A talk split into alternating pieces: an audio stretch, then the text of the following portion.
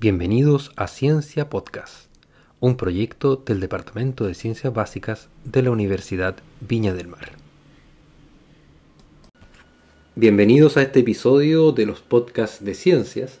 ¿ya? Específicamente estamos en un podcast de física. Mi nombre es Mauricio Chugurú y voy a hablarles un poco sobre tiempo y distancia. Cuando alguien tiene la oportunidad de juntarse con otra persona, suelen usar expresiones como por ejemplo, juntémonos mañana a las 7 de la tarde en la esquina más cercana a la plaza. Por ejemplo. Naturalmente, ambas personas llegan a la cita, no llegan a la cita simultáneamente. Quien llega primero mirará su celular, la hora, ya se pasea, puede entretenerse mirando los árboles, ya camina, ya vuelve a mirar su reloj, se mueve en otras direcciones hasta que finalmente la otra persona llega y se produce el encuentro. En tales situaciones, aunque de carácter simple y usual, ya estamos en presencia de dos elementos fundamentales, que de una u otra forma, directa o indirectamente, están siempre involucrados en todo fenómeno físico. Estos dos elementos son precisamente el tiempo y la distancia. Notamos que el encuentro se produjo en cierto instante en el tiempo, y en cierto lugar en el universo. Para que ello ocurriera, fue necesario que ambas personas entendieran lo mismo sobre varias cosas. Por ejemplo, que debe transcurrir un determinado número de horas desde cierto instante de referencia hasta el mediodía, por ejemplo. O que ambos deben llegar a determinado punto en el espacio, la esquina, por ejemplo, más cercana a la plaza, con respecto precisamente a un lugar de referencia. No pretendemos con esto eh, definir los conceptos de tiempo y distancia. Más aún, les advierto un poquito que no podremos definir todos los conceptos que existen en física. Es muy difícil definir algunos conceptos de forma precisa. Si lo intentásemos, intentásemos eh, podríamos caer en, un juego eterno de palabras con el riesgo de paralizar precisamente el progreso del pensamiento.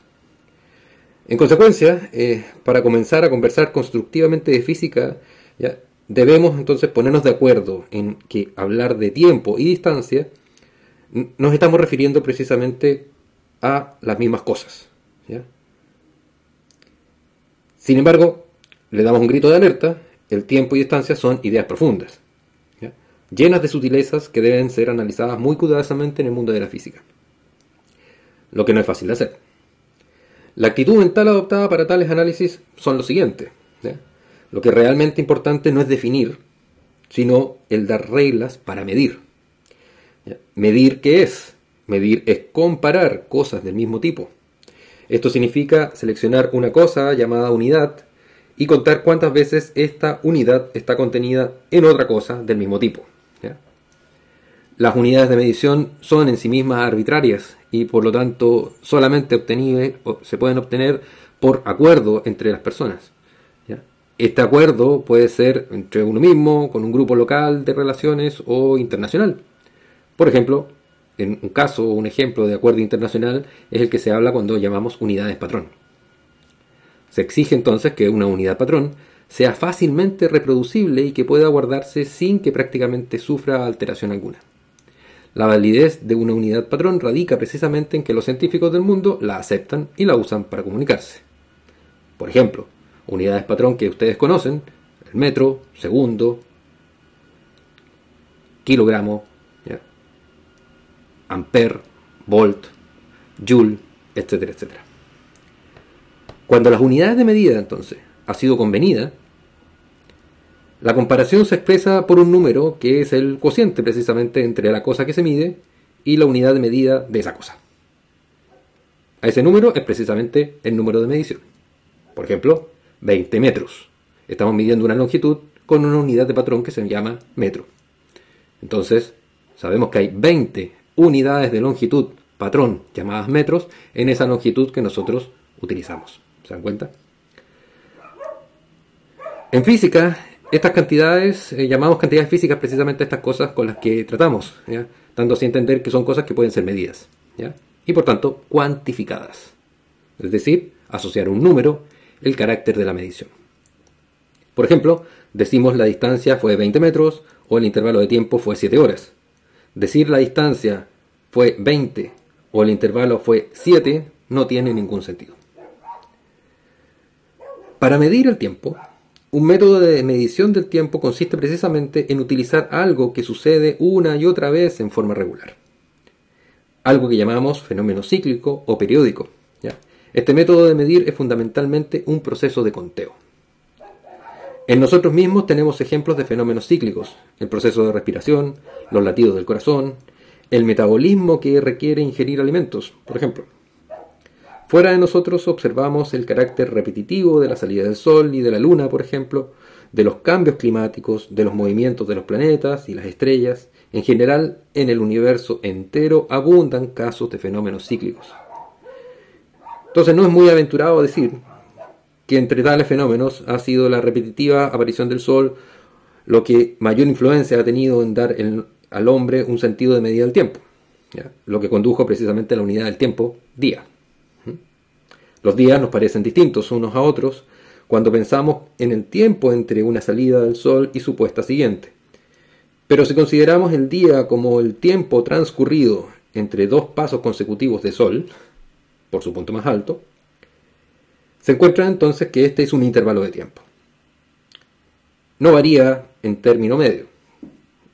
Tal afirmación debe ser controlada y medida, por supuesto, y la forma natural de hacerlo es recurrir a otro fenómeno repetitivo y verificar si se establece una correspondencia precisamente entre esa regularidad de cierto tipo y otra regularidad, regularidad de otro tipo. Este proceso entonces condujo a la invención de aparatos para medir el tiempo y al establecimiento de otras unidades de tiempo, más allá del día. A cualquier aparato para medir el tiempo lo llamaremos cronómetro o reloj. Existen relojes de sol, de agua, de arena, de péndulo de resorte, eléctricos, electrónicos, atómicos y de, de muchos otros diversos tipos. Las unidades de tiempo pueden ser muchas. En nuestra vida diaria utilizamos hora, minuto y segundo, así como la subdivisión del día en 24 horas, de la hora en 60 minutos y del minuto en 60 segundos. Esas subdivisiones provienen precisamente de Babilonia. De allí se extendieron a Egipto, Fenicia, Grecia, al Imperio Romano y luego a nosotros. Para medir el paso de las horas usó en Babilonia un reloj de sol en la forma rudimentaria de un palito vertical. Es muy probable que haya sido la observación del recorrido cíclico de la salida del sol en el horizonte con respecto a un punto dado, lo que permitió a los babilónicos precisamente considerar otras unidades de tiempo, como por ejemplo el año. Determinaron hace unos 4.500 años atrás que la unidad de día tenía un corrimiento con respecto a la salida del Sol sobre el horizonte que eh, les daba precisamente 360 días en un año.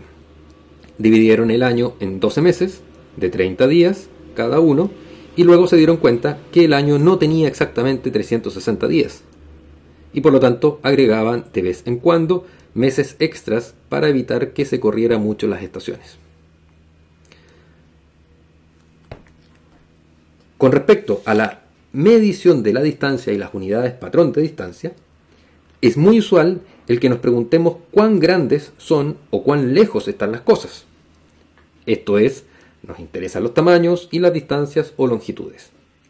Para medir la distancia entre la esquina en que lo dejó la micro y su casa, usted puede, por ejemplo, contar el número de pasos que dio. O para medir el largo de su escritorio, puede contar cuartas o cuántos dedos o cuántos celulares hay en la longitud de la mesa. Es decir, usted comienza eligiendo una unidad y luego cuenta. Hay que notar que la tendencia es a escoger unidades convenientes para facilitar la medición de distancias. De estos órdenes de magnitud en forma directa. Me explico. No vamos a utilizar, por ejemplo, una moneda para medir la distancia de Santiago a Valparaíso, por ejemplo. Utilizamos medidas que son adecuadas en cuanto al tamaño de esas unidades. Por ejemplo, los tamaños y distancias extremadamente pequeños del microcosmos o grandes del macrocosmos o los de objetos inaccesibles no pueden ser determinados por métodos directos, ¿ya? Pero la idea general de comparar se mantiene. Esperamos eh, que en el futuro usted aprenda y puedan aprender todos ustedes eh, sobre el proceso de efectuar mediciones apropiadas en todos los diferentes casos en que se encuentren presencialmente. El hombre, por ejemplo, escogió al principio como unidad de distancia longitudes relacionadas con su cuerpo. El pie, por ejemplo, ha sido usado como unidad patrón por casi todas las culturas en uno u otro tiempo, aunque naturalmente el pie de patrón, o el pie patrón, terminaba por ser distinto de las diferentes regiones, debido a que precisamente los tamaños de los pies son diferentes. En sus marchas, las legiones romanas, por ejemplo, contaban 2.000 pasos, de lo cual derivó la milla. Ya en Babilonia, por ejemplo, existían un sistema de medidas de longitud que adoptaban como unidades básicas el dedo. Además se usaba el pie, que correspondía a 20 dedos, y el codo, que correspondía a 30 dedos. La percha, por ejemplo, constaba de 12 codos y la cuerda del agrimensor de 120 codos, la legua equivalía a, 120 a 180 cuerdas. Estas unidades han sido normalizadas respecto a las unidades de uso actual. Por ejemplo, el dedo equivale a 1.65 centímetros en la actualidad. La unidad de longitud básica aceptada actualmente por todo el mundo científico en todo caso es el metro. Espero que esta pequeña charla sobre unidades de medida tanto de tiempo y de longitud, haya sido provechosa para ustedes y los, haya, los motive a leer los textos, ver los videos y hacer todas las actividades eh, relacionadas con esta parte de este curso. Me despido y que tengan un excelente día. Esperamos que esta intervención pedagógica te motive para acercar las ciencias a tu realidad. Recuerda que el trabajo autónomo es fundamental para tu éxito académico.